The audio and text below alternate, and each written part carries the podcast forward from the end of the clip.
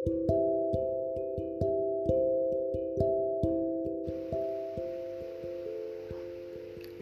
friends, welcome back to my podcast. Aku Gadiza. Sudah ada yang kenal aku? Pastinya dong. Ada ya dari kalian yang sudah mengenal aku.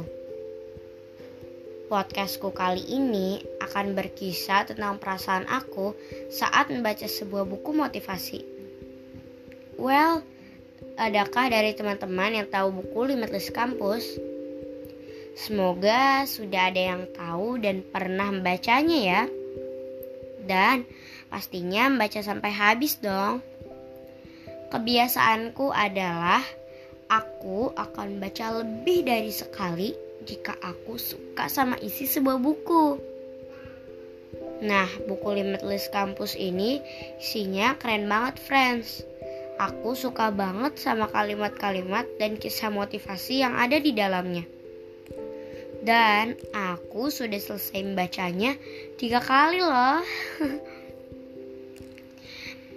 Seru deh saat membaca kalimat-kalimat rumit yang aku tidak paham maknanya. Hmm, mungkin karena aku masih kelas 4 kali ya. Jadi aku merasa seperti sedang dikarungi sejuta kalimat yang tak aku mengerti. But I am enjoyed to read the book. Do you know friends? kalimat-kalimat rumit yang ada di dalamnya justru membuat aku makin penasaran untuk memahami isi bukunya. Pokoknya aku suka banget deh sama isi buku ini. Dan buat teman-teman yang belum baca buku ini, menurutku wajib banget untuk membacanya.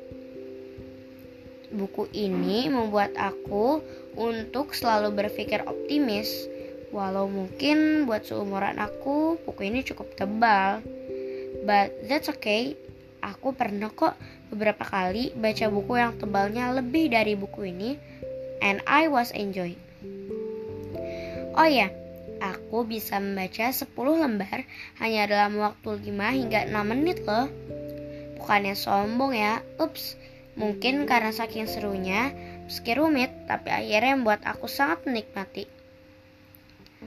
Well, I'll tell you a little about the content in the book that I still remember. Pemuda itu masih berusia 20 tahun. Di belakang tukang sate, dia mengamati kawan-kawannya yang menurutnya banyak lagak. Tak mau pakai tutup kepala karena ingin seperti orang barat. Dia harus menampakkan diri dalam rapat Jong Java itu. Di Surabaya, Juni 1921. Tapi dia masih ragu. Dia berdebat dengan dirinya sendiri. Apakah engkau seorang pengekor atau pemimpin? Aku seorang pemimpin. Kalau begitu, buktikanlah batinnya lagi. Majulah, pakai pecimu, tarik nafas yang dalam, dan masuklah ke ruangan rapat sekarang. Setiap orang ternganga melihatnya tanpa bicara. Mereka kaum intelijensia, membenci pakaian belangkon, sarung dan peci karena dianggap cara berpakaian kaum lebih rendah.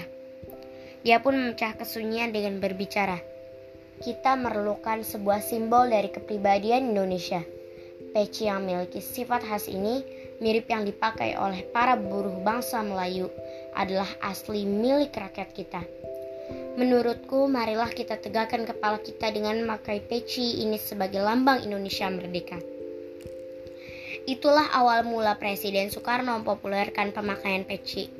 Seperti dituturkannya dalam Bung Karno penyambung lidah rakyat Indonesia yang ditulis Cindy Adams.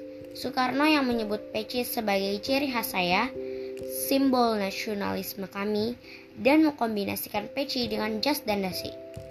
Ini menurut Presiden Soekarno untuk menunjukkan kesetaraan antara bangsa Indonesia dan Belanda. Limitless Kampus Rene Soehardono. Bagaimana friends? Ini salah satu kisah yang ada di dalam buku ini yang buat aku termotivasi. Memiliki prinsip dan gak gampang ikut-ikutan orang lain. Meski buku ini rumit dan super sulit untuk aku mengerti, tetap saja aku tak akan berhenti untuk membacanya. Karena kata abah dan umuku, membacanya akan buat kita kaya akan kosakata dan menemukan kenikmatan yang tak terhingga. So please just keep reading, yeah, and enjoy the moment in it. Because when you feel alone, books are ready to accompany you. See you in my next podcast, yeah.